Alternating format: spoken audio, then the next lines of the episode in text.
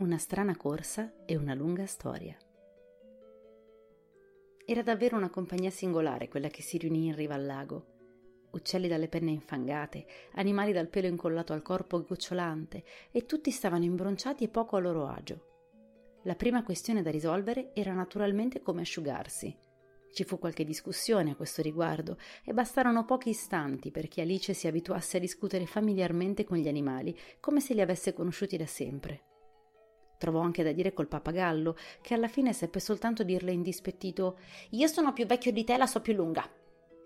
Alice non era disposta a sopportare quel tono di superiorità senza sapere quanti anni avesse, ma siccome il pappagallo si rifiutò decisamente di dirle la sua età, ci fu ben poco da fare. A questo punto il topo, che sembrava avere una grande autorità tra quelle bestie, ordinò Sedete tutti e ascoltatemi, vi farò seccare in un batter d'occhio. Tutti sedettero in semicerchio, con il topo nel mezzo. Alice fissò gli occhi intenti su di esso, perché temeva di prendersi un brutto raffreddore se non s'asciugava in fretta. Ehem, si schiarì la voce il topo con aria di importanza. Siete pronti?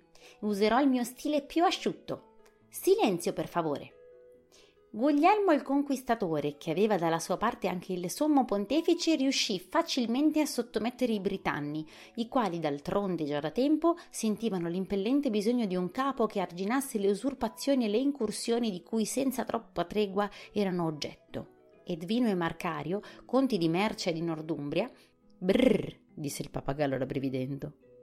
Scusa, hai qualcosa da dire? Chiese il topo corrugando le sopracciglia ma sforzandosi di mantenere un tono gentile. Io niente, si affrettò a rispondere il pappagallo. Credevo. Allora posso continuare. Edvino e Marcario, conti di Mercia di Nordumbria, passarono anch'essi dalla parte di Guglielmo il Conquistatore, e ciò trovò opportuno anche Stigando, l'arcivescovo di Canterbury, un vero patriota. Cosa trovò? chiese l'anitra. Trovò ciò ripeté il topo piuttosto seccato. Spero bene che tu sappia cosa significa ciò. Certo, anch'io dico ciò e so cosa intendo quando trovo qualcosa, rispose l'anitra. Nel mio caso vuol dire quasi sempre una rana o un verme, ma quel che non capisco è cosa può aver trovato l'arcivescovo. Il topo fece finta di non aver udito e continuò. Accordatosi dunque l'arcivescovo con Edgardo Atelindo, decise di incontrarsi con Guglielmo e di offrirgli la corona. In un primo tempo Guglielmo si condusse con moderazione, ma poi, crescendo l'indisciplinatezza dei suoi normanni, come ti senti, cara? chiese rivolto ad Alice. Bagnata come prima, rispose mestamente Alice. Non è riuscita a seccarmi la tua storia. In questo caso, disse alzandosi in piedi quell'uccello che in un primo momento era sembrato alla bambina un piccione, ma che poi era risultato essere un dodo. In questo caso io propongo che la seduta venga aggiornata per dare la possibilità di adottare misure più energiche. Esprimiti in modo comprensibile, disse l'aquilotto. Io non capisco il senso di nemmeno metà delle cose che dici e sono sicuro che non lo capisci nemmeno tu. E l'aquilotto abbassò il capo per nascondere un sorriso, mentre gli altri uccelli risero apertamente. Ciò che intendevo dire, replicò il dodo piuttosto risentito, era che la miglior cosa per asciugarsi sarebbe di fare una corsa a caucus. Cos'è una corsa caucus? si informò Alice, non che ci tenesse a saperlo, ma il dodo si era taciuto con una certa aria d'aspettativa, come se pensasse che qualcuno gli avrebbe chiesto delle spiegazioni, cosa che nessuno pareva avere voglia di fare. Il miglior modo di capire come si gioca è di giocare, rispose il dodo evasivamente. E poiché potrebbe piacere anche a voi di fare la corsa caucus in qualche lungo pomeriggio invernale, vi spiegherò come stabilì le cose il dodo. Anzitutto segnò i limiti della pista tracciando una specie di circolo che non importa sia rotondo, diceva. E poi tutti i giocatori furono invitati a disporsi lungo la linea.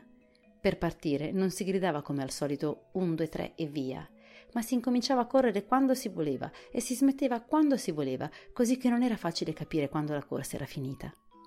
Tuttavia, dopo circa mezz'ora di corsa, quasi tutti erano ben asciutti. Il dodo gridò ad un tratto: La corsa è finita! E i corridori gli si raccolsero intorno ansanti e chiesero con impazienza Ma chi ha vinto?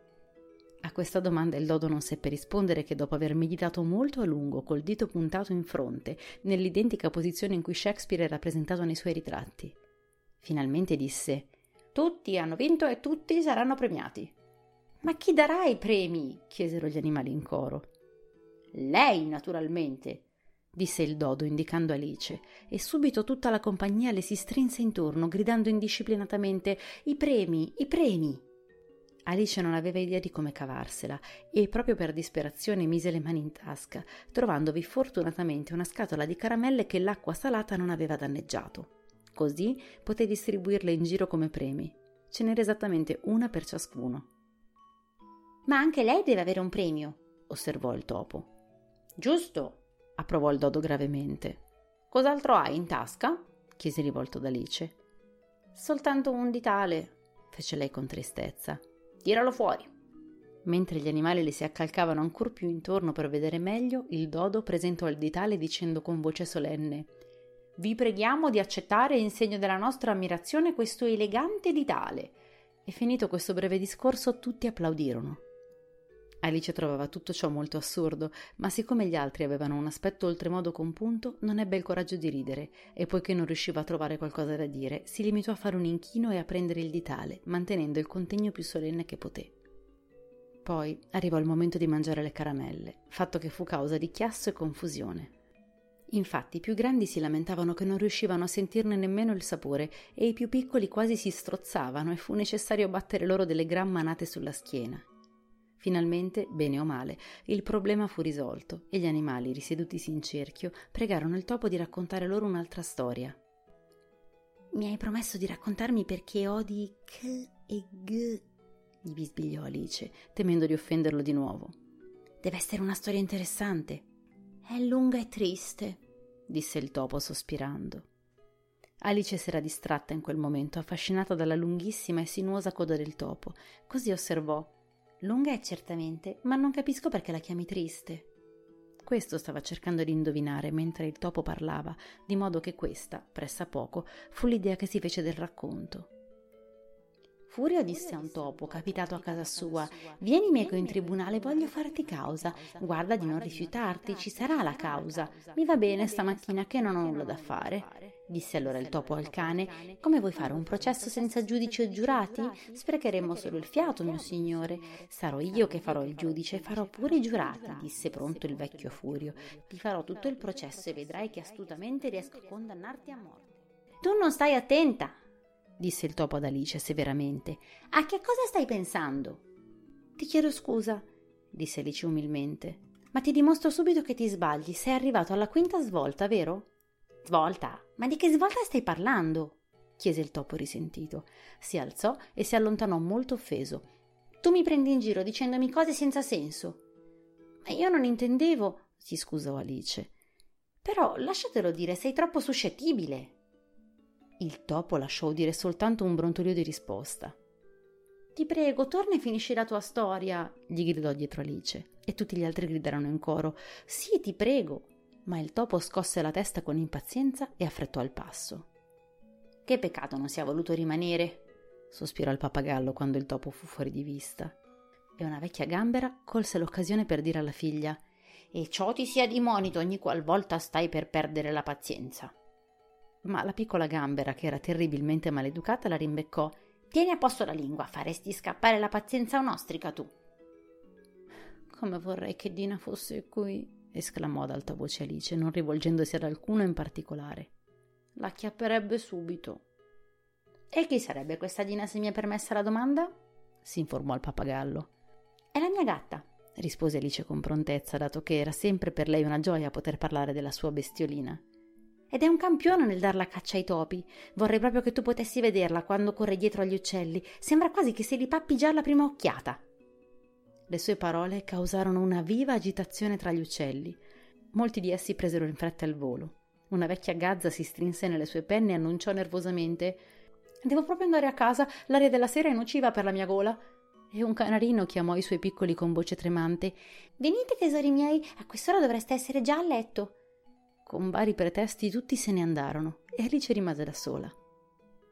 Come mi pento d'aver nominato Dina, si disse melanconicamente. Sembra che qui non incontri le simpatie di alcuno. Eppure sono sicura che è il miglior gatto della terra. Cara la mia Dina, chissà se ti rivedrò.